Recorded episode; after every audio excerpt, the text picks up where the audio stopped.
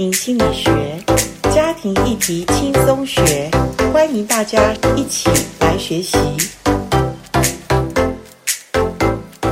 大家好，欢迎来到家庭心理学。家庭心理学一系列聊很多的家庭议题。有的人说，你们怎么有那么多的主题？因为家庭就是有这么多的不同的面向，不是吗？台湾真爱家庭协会。其实，我们最早是从婚姻为家庭的主轴来看，怎么帮助家庭中的那一对夫妻建立好他们的关系。因为我们深知道，一对夫妻的影响不止影响他们这一代，深深的影响他们。如果有两个孩子，有三个孩子，他们未来是影响了好多的家庭。所以，我们对于婚姻，我们是。已经有将近二十年，在台湾这边，我们一直在努力的耕耘，努力的呃辛苦的去做我们可以做到的事。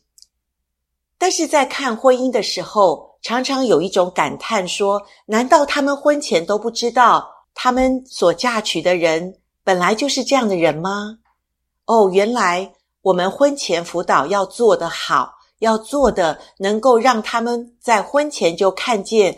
彼此双方的差异，他们有的冲突可能会有什么现象的时候，我觉得就很像一个人打预防针一样。虽然病毒可能还会侵犯他，可是因为预防针打了之后，感染的那种呃造成的伤害就比较减低，甚至会避免死亡。所以婚前辅导协会也开始在好几年前。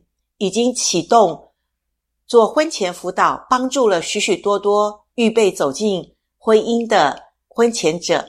我觉得这几年来，我们婚前辅导已经做得还不错了，因为有许多基督徒或者非基督徒都会寻找我们的帮助。可是我后来又发现一个问题，就是婚前辅导好像又来不及了，因为。在他们还没有认识彼此的时候，他个人的状况如何？其实婚姻专家做过一份报告，大概我们嫁娶的人跟我们自己成熟度是相当一致的。也就是说，如果我们的成熟度有八十分，大概你嫁娶的可能是八十五分或者七十五分，不会差太多。所以谈到这边。我很感谢上帝在家庭的这个建造里面，不断的开启，让我们看见我们要更往那个所谓预备期去做一个家庭建造的一个方向。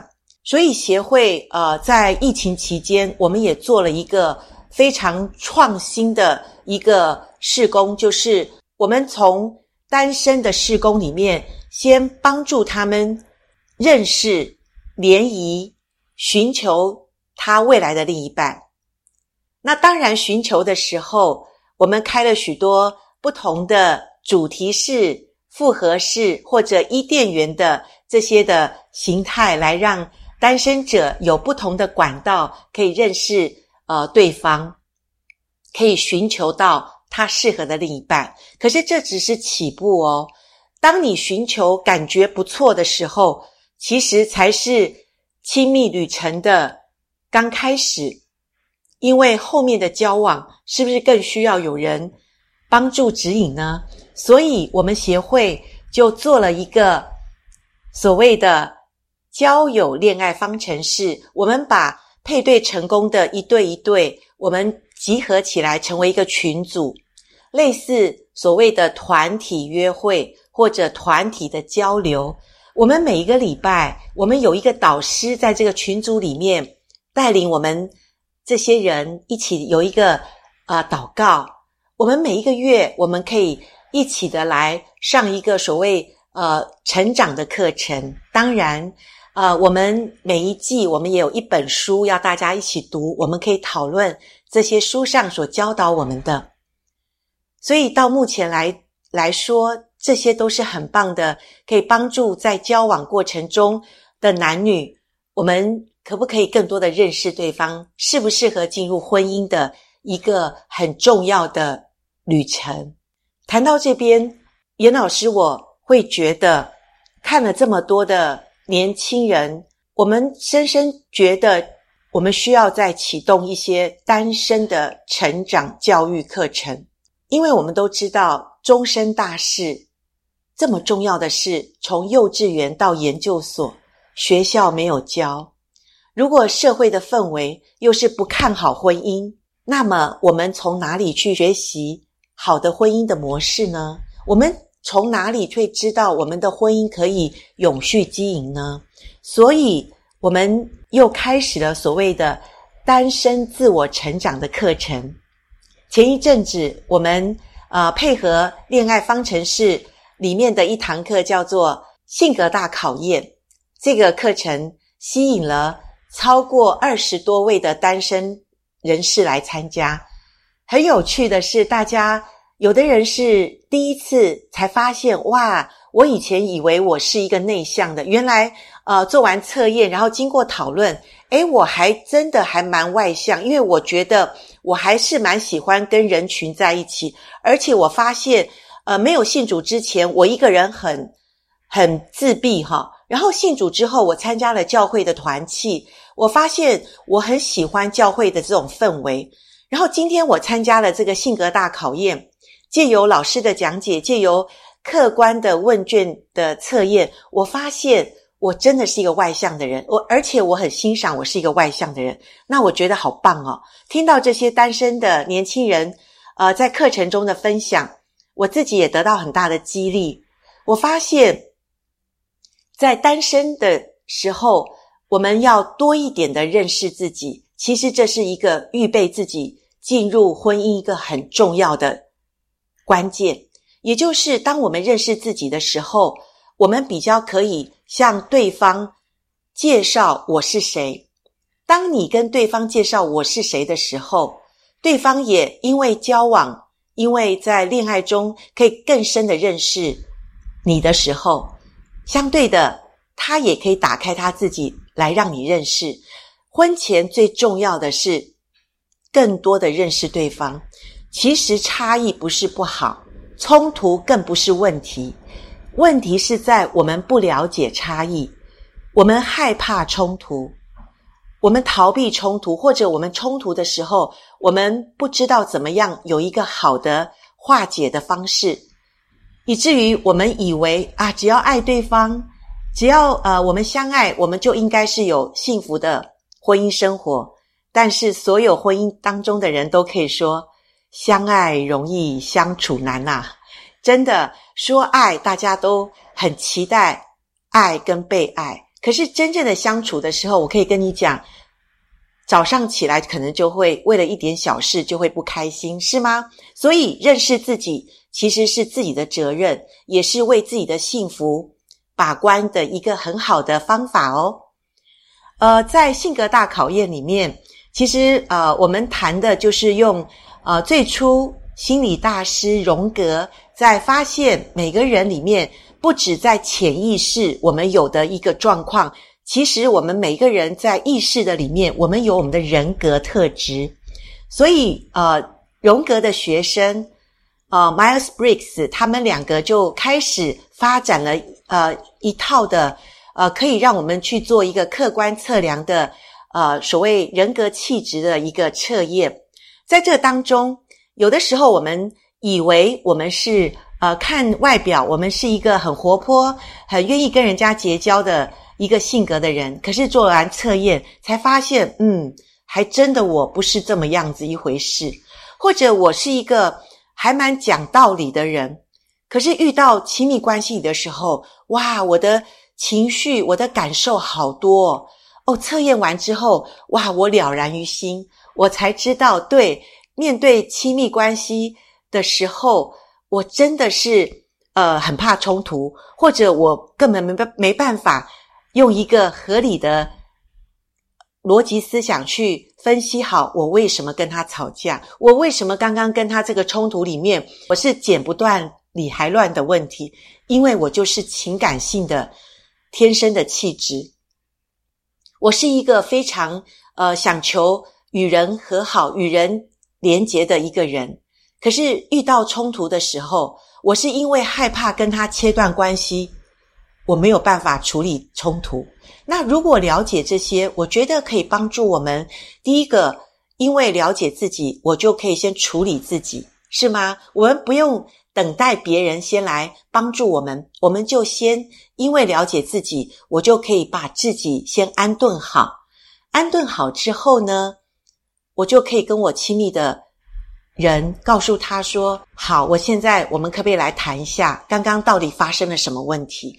其实，如果两个人都可以认识自己，或者知己知彼，不不只是认识自己，也认识你所亲爱的另一半的时候，其实我们两个人就达成默契了。达成什么默契呢？